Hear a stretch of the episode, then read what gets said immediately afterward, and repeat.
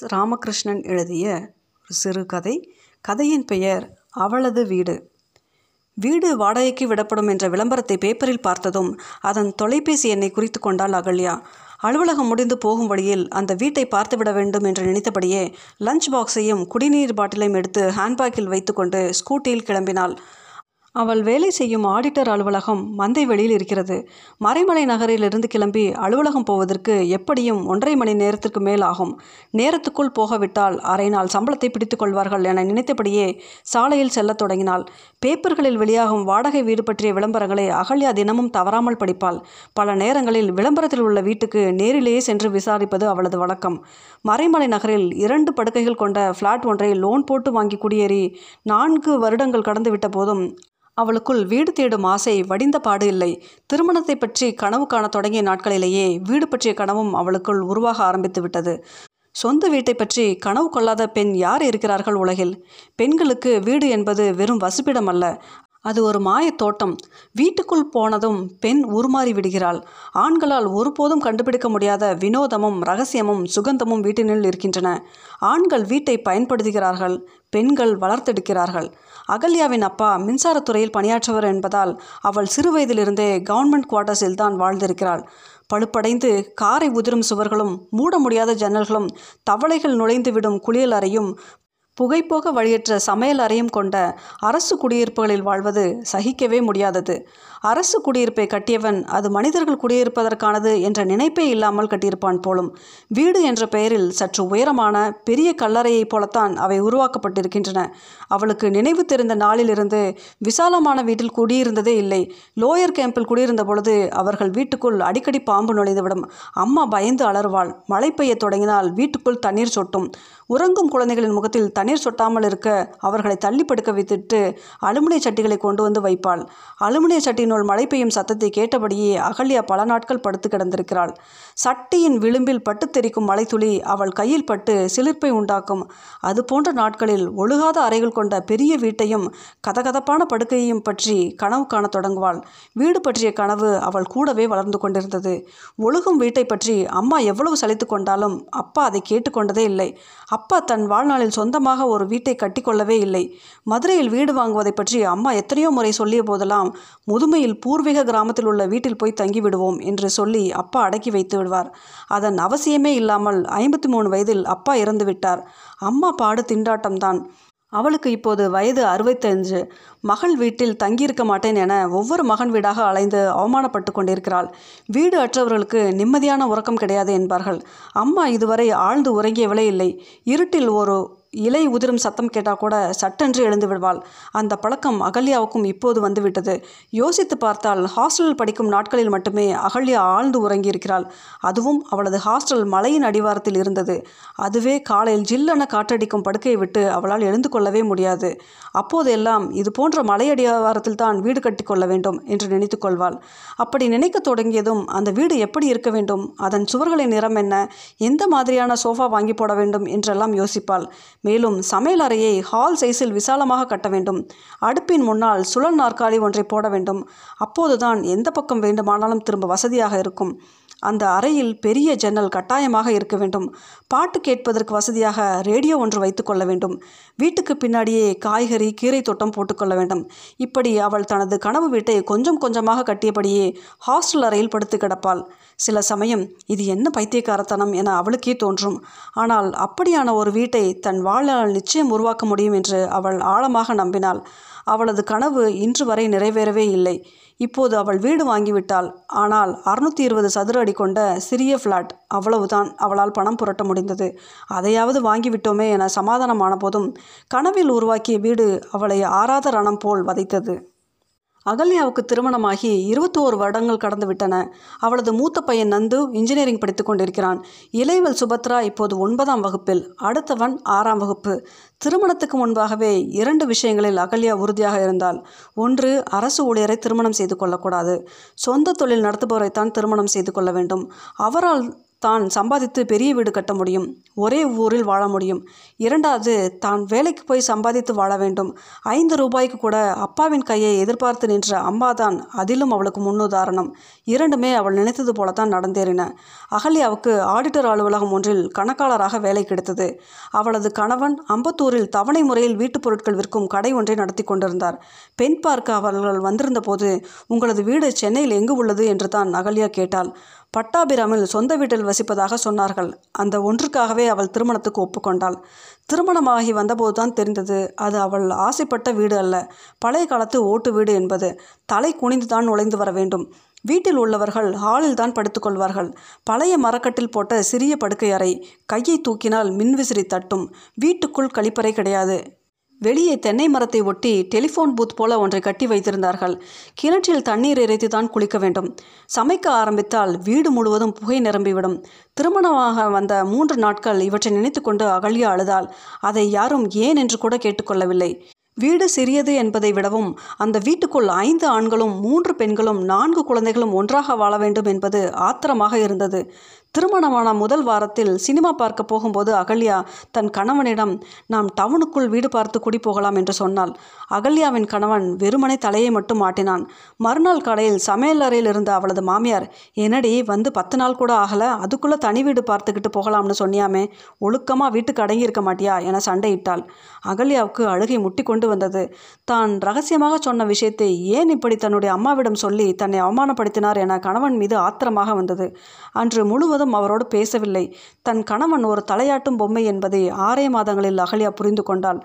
அதன் பிறகே அகல்யா வேலைக்கு போகத் தொடங்கினாள். மந்தைவெளிக்கு வேலைக்கு போகத் தொடங்கிய போது அவளுக்கு கைக்குழந்தை இருந்தது. அதை காரணம் காட்டி முதன்முறையாக வீடு மாறினாள். மிகச்சிறிய வீடு படுக்கை அறை என தனியாக கிடையாது. குறுகலான சமையலறை அதன் ஒரு பக்கம் கழிப்பறை.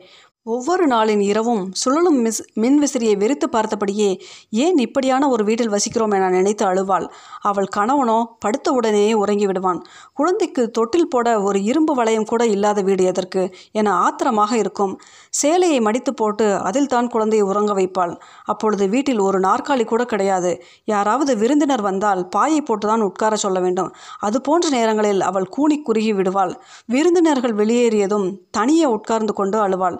அவளுக்கு யாரை குற்றம் சொல்வது என புரியாது.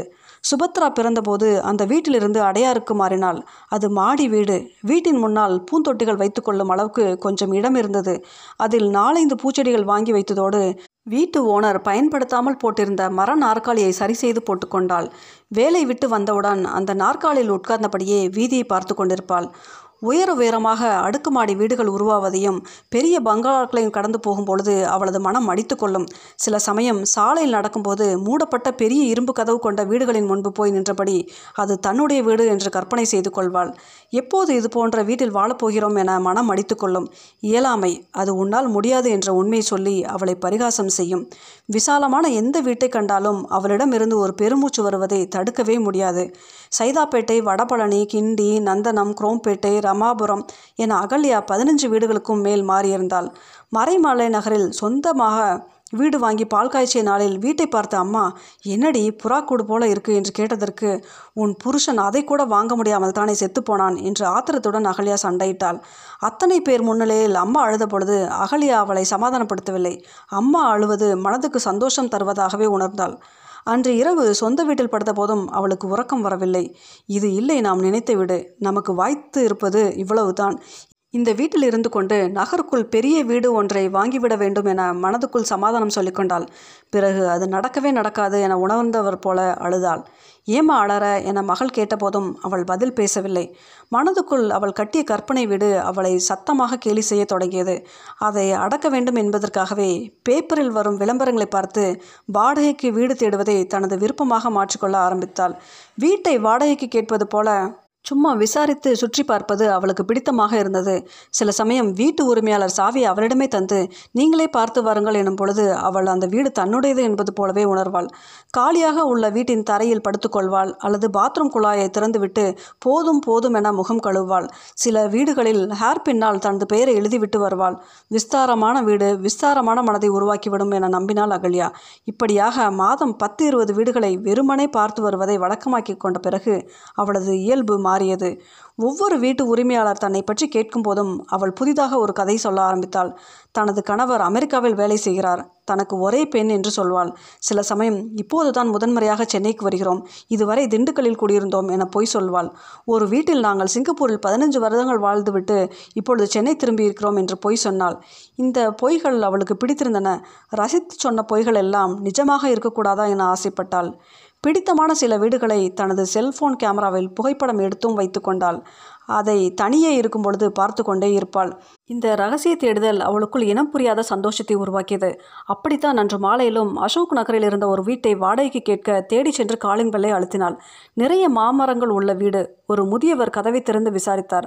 அவள் விளம்பரத்தை பற்றி சொன்னதும் வீட்டுக்குள் வர சொன்னார். தூண்கள் கொண்ட பழைய காலத்து வீடு. உள்ளே ஒரு அறையில் ஆண்கள் சட்டை அணிந்த வயதான ஒரு பெண் படுக்கையில் சோர்வுடன் எழுந்து உட்கார்ந்திருப்பது தெரிந்தது. அந்த பெண் யாரு என பலவீனமான குரலில் கேட்டார். வீடு பார்க்க வந்திருக்காங்க என்று குரல் கொடுத்தபடியே முதியவர் சாவியை தேடிக்கொண்டிருந்தார் படுக்கையில் இருந்த பெண் கீழே இறங்க பார்த்து தடுமாறுவதை கண்டால் அகலியா. கையில் சாவியோடு நின்றிருந்த முதியவர் சொன்னார் என் ஒய்ஃபுக்கு கிட்னி ப்ராப்ளம். பத்து வருஷங்களாக படுக்கையில் கிடக்கிறா. பிள்ளைகள் அமெரிக்கா போயிட்டாங்க. நானும் இவளும் தான் இருக்கோம். அதனால தான் மாடியை வாடகைக்கு விட்டிருக்கேன். பார்த்துட்டு வாங்க என்று சாவியை அவளிடம் தந்தார். அகலமான படிக்கட்டுகள். மாடி ஏறி போனதும் மாமரத்தின் கிளை வீட்டு ஜன்னலை உரசி கொண்டிருப்பது சந்தோஷமாக இருந்தது. ஒரு மாவிலை பறித்து முகர்ந்தபடியே அவள் கதவை திறந்தாள். ஹாலில் சிறிய மர ஊஞ்சல் அகலமான ஹால் சுவரில் பதிக்கப்பட்ட ஆள் உயர கண்ணாடி. யார் இங்கே வசித்தார்கள் என தெரியவில்லை. ரசனையாக கட்டப்பட்டிருந்தது. குளியல் அறையை திறந்து பார்த்தால் சந்த நேரத்தில் பெரிய குளியல் தொட்டி இருந்தது. திரைப்படங்களில் தான் இது போன்ற குளியல் தொட்டி நுரை வழிய கதாநாயகி குளிப்பதை கண்டிருக்கிறாள். குளியல் அறையே ஒரு ஹால் போல பெரிதாக இருந்தது.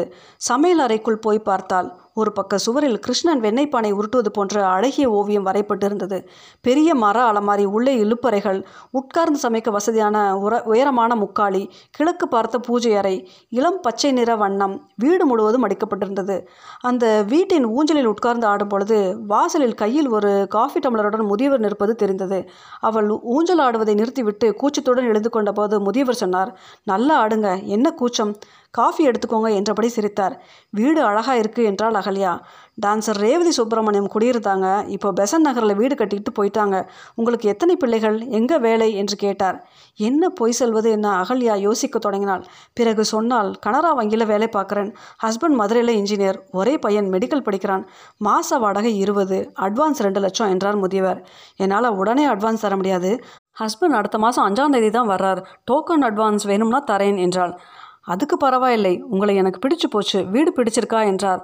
சந்தோஷத்துடன் தலையாட்டினாள் அகல்யா. டோக்கன் அட்வான்ஸ் கொடுத்துட்டு சாவி வாங்கிக்கோங்க என்றார் முதியவர். தலையாட்டியபடியே வெளியே வந்தாள். இந்த வீட்டை எப்படியாவது வாடகைக்கு எடுத்துவிட வேண்டும் என மனம் அடித்து கொண்டது. எதற்காக அந்த வீடு? யார் குடியிருப்பது? என்று அவளுக்கு குழப்பமாக இருந்தது. அன்று இரவு முழுவதும் அதை பற்றியே யோசித்தாள். மறுநாள் வங்கியிலிருந்து இருபதாயிரம் பணத்தை எடுத்துக்கொண்டு அந்த வீட்டுக்கு போய் டோக்கன் அட்வான்ஸ் கொடுத்தாள். முதியவர் சாவியை அவளிடம் தந்து வீட்டு சாமான்கள் எப்போ வருது? என கேட்டார். பத்து நாள் ஆகும் என்றால் அகல்யா. மாடிக்கு போகிறதுக்கு தனி கேட் இருக்கு. எங்களால் உங்களுக்கு ஒரு தொல்லையும் வராது. ஏதாவது தேவைனா கூச்சப்படாமல் கேளுங்கள் என்றார். வீட்டு சாவியை கையில் வாங்கிய போது இது என்ன பைத்தியக்காரத்தனம்? என்று தோன்றியது. சாவியோடு மாடிக்கு போன போது இது தன்னுடைய வீடு என சந்தோஷமாக இருந்தது. அவள் ஆசை தீர ஊஞ்சலாடினாள். பிறகு அருகில் உள்ள கடைக்கு போய் ஒரே ஒரு பாய் மட்டும் வாங்கி வந்தாள். ஹாலில் பாயை போட்டு படுத்துக்கொண்டாள் இது தனது வீடு தனக்கு மட்டுமேயான வீடு. இப்படி ஒரு வீடு தனக்கு இருப்பது யாருக்கும் தெரியக்கூடாது. இந்த வீட்டில் தன்னோட யாரும் குடியிருக்கப் போவதில்லை. இங்கே தான் மட்டுமே வாழப்போகிறேன் என அவளுக்கு சந்தோஷமாக இருந்தது. அன்று முதல் அவள் அலுவலகம் விட்டதும் நேராக இந்த வீட்டுக்கு வந்து விடுவாள். ஒரு பையில் மாற்று உடைகள் சிலவற்றை கொண்டு வந்து வைத்து கொண்டாள். இரண்டு ஸ்பூன் ஒரு ஃப்ளாஸ்க்கு டம்ளர் பழம் வெட்டும் கத்தி ஒன்று என அவசியமான சில பொருட்கள் மட்டும் கொண்டு வந்து வைத்து கொண்டாள். வீடு பொருட்களால் நிரப்பப்படாமல் இருப்பது சந்தோஷம் தருவதாக இருந்தது. ஆப்பிள் வாங்கி வந்து சிறிய துண்டுகளாக்கி வைத்துக்கொண்டு பாட்டு கேட்டபடியே சாப்பிடுவாள். தனி ஆளாக சோழிகளை உருட்டு போட்டு தாயம் ஆடுவாள். சிறிய மண்பானை வாங்கி வைத்து அதில் தண்ணீர் குடித்தாள். பாக்கெட் ரேடியோ வாங்கி வந்து பாட்டு கேட்டாள். ஒரு நாள் குளியல் தொட்டியில் சோப்பு நரைகளை நிறைத்து அதில் ஆசை தீர குளித்தாள். கண்ணாடியில் தன்னை பார்த்தபோது வயது கரைந்து போய்விட்டது போல அவளுக்கு தோன்றியது. வீட்டுக்கு தெரியாமல் தனியாக ஒரு வீடு எடுத்துக்கொண்டு ரகசியமாக வாழ்வது அவளுக்கு சந்தோஷமாக இருந்தது. அதே நேரம் எங்கே கண்டுபிடித்து விடுவார்களோ என பயமாகவும் இருந்தது. வீட்டில் யாருமே அவளது மாற்றத்தை கண்டு கொள்ளவில்லை ஞாயிறு அன்று கூட தனக்கு ஆஃபீஸ் வேலை இருக்கிறது என்று சொல்லி தன் வீட்டுக்கு போய் புழங்கத் தொடங்கினாள். ஒரு நாள் அலுவலகம் விட்டு வரும்பொழுது சந்தன மனமுடைய ஊதுவத்தி கட்டு ஒன்றை வாங்கி கொண்டு போனாள். வீட்டில் ஊதுவத்தி கொளுத்தி வைத்துவிட்டு ஊஞ்சலில் சுருண்டு படுத்து கொண்டாள். அந்த வாசனை வீடு முழுவதும் பரவி நிரம்பியது. எவ்வளவு அற்புதமான சுகந்தம் என நுகர்ந்தபடியே அவள் படுத்து கிடந்தாள். தனக்கு புதிதாக சிறகு முளைத்திருப்பது போல அவள் சந்தோஷம் கொண்டாள். அன்றைக்கு சந்தோஷத்தில் அளவேண்டும் போல இருந்தது. இருபது நாட்கள் அவள் தன் இஷ்டம் போல அந்த வீட்டை ஆண்டாள். சிறுமியைப் போல வீட்டில் உருண்டு படுத்து உறங்கினாள். அதிக நேரம் தனக்கான வீட்டில் கழிக்க வேண்டும் என்பதற்காகவே பொய் காரணங்களை சொல்லத் தொடங்கினாள். தனக்கென அவள் உருவாக்கி கொண்ட வீட்டுக்கு ஒரு நாள் தனது மகளை மட்டும் அழைத்து கொண்டு வந்தாள் அகலியா. யார் வீடுமா இது? என புரியாமல் கேட்டாள் சுபத்ரா. என் வீடு என்றால் அகல்யா. நாம் இங்கே மாறப்போகிறோமா என கேட்டால் சுபத்ரா. இல்லை எனக்குன்னு ஒரு வீடு வேணும்னு தோணுச்சு. அதான் பிடிச்சிருக்கேன் என்றால் அகல்யா. எதுக்கு என்றால் சுபத்ரா. அது உனக்கு இப்போ புரியாது. வீடு நல்லா இருக்கா? என கேட்டால் அகல்யா. அம்மா ஏதோ தப்பு செய்கிறாள் என உணர்ந்தவளைப் போல முறைத்தபடியே உனக்கு எதுக்கு வீடு? இங்கே என்ன செய்ய போகிற என கோபத்துட்டன்னு கேட்டாள் சுபத்ரா. ஒன்றும் பண்ண மாட்டேன். ஆனால் இது என் வீடு. நான் மட்டும் இருக்கிற வீடு. அந்த நினைப்பு தர சந்தோஷத்தை சொல்லி புரிய வைக்க முடியாது என்றாள் அகல்யா. நான் கிளம்புறேன் என்றபடி இறங்கினாள் சுபத்ரா. தனது ரத்தம் என்றபோதும் அப்பாவின் குணம்தான் அவளுக்கும் இருக்கிறது என்ற நினைப்போடு உங்கள் அப்பா கிட்ட சொல்லாதே என்றாள் அகல்யா. சுபத்ரா பதில் சொல்லவில்லை. அன்று இரவு அகல்யாவின் கணவன் ஆங்காரமான குரலில் கேட்டான் உனக்கு என்ன பைத்தியமாடி? எவ்வளவு திமிர் இருந்தா தனியாக வாடகைக்கு வீடு பிடிச்சிருப்ப?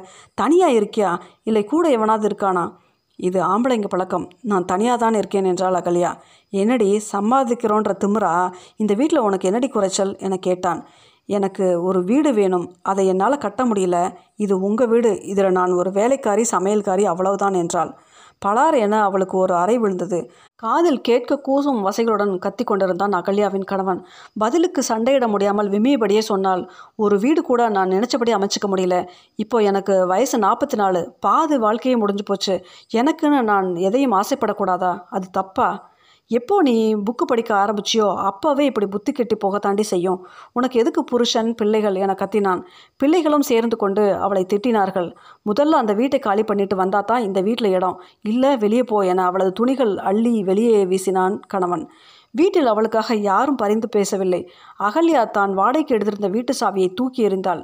அன்றிரவு அவள் கணவன் வாடகைக்கு வீடு கொடுத்த முதியவரிடம் தரக்குறைவாக பேசி சண்டையிட்டு அகல்யா கொடுத்த அட்வான்ஸ் பணத்தை திரும்ப வாங்கி கொண்டு வந்திருந்தான். அம்மாவுக்கு மனநலம் கெட்டுவிட்டது. இனி வேலைக்கு போக வேண்டாம் என்றாள் மகள். மூத்த மகன் அம்மாவை லூசு என திட்டினான். படுக்கையில் சுரண்டபடியே அகலியா அழுதாள். எதை எதையோ நினைத்து கொண்டு அழுதாள். பத்து நாட்களுக்கு பிறகு அவள் சமாதானம் அடைந்து அலுவலகம் கிளம்பிய போது அவளது ஸ்கூட்டியை விற்றிருந்தான் கணவன். பஸ்ஸில் போயிட்டு வந்தால் தான் குடும்ப கஷ்டம்னா என்னன்னு தெரியும் என்றான். பஸ் பிடித்து போய் வர தொடங்கிய அகல்யா திடீரென ஒரு நாள் மாலை தான் வாடகைக்கு பிடித்த வீட்டை பார்ப்பதற்காக ஆட்டோவில் போய் இறங்கினாள். யாரோ அந்த வீட்டுக்கு குடி வந்திருந்தார்கள். குழந்தைகளின் ஆடைகள் கொடியில் உலர்ந்து கொண்டிருந்தன. வெளியே நின்றபடியே அந்த வீட்டை வெறுத்து பார்த்து கொண்டிருந்தாள். அந்த வீட்டிலிருந்து வாசனை கசிந்து வந்து கொண்டிருந்தது. அது அவள் வாங்கி வைத்த சந்தன மனம் கவலும் ஊதுவத்தி அந்த வாசனை அவளுக்குள் ஆழமான பெருமூச்சையும் அழுகையும் ஏற்படுத்தியது. கர்ச்சிஃபால் கண்களை துடைத்தபடியே தெருவில் நடக்க ஆரம்பித்தாள். சாவு வீட்டுக்கு போய்விட்டு திரும்பி வருவது போல இருந்தது அவளது நடை.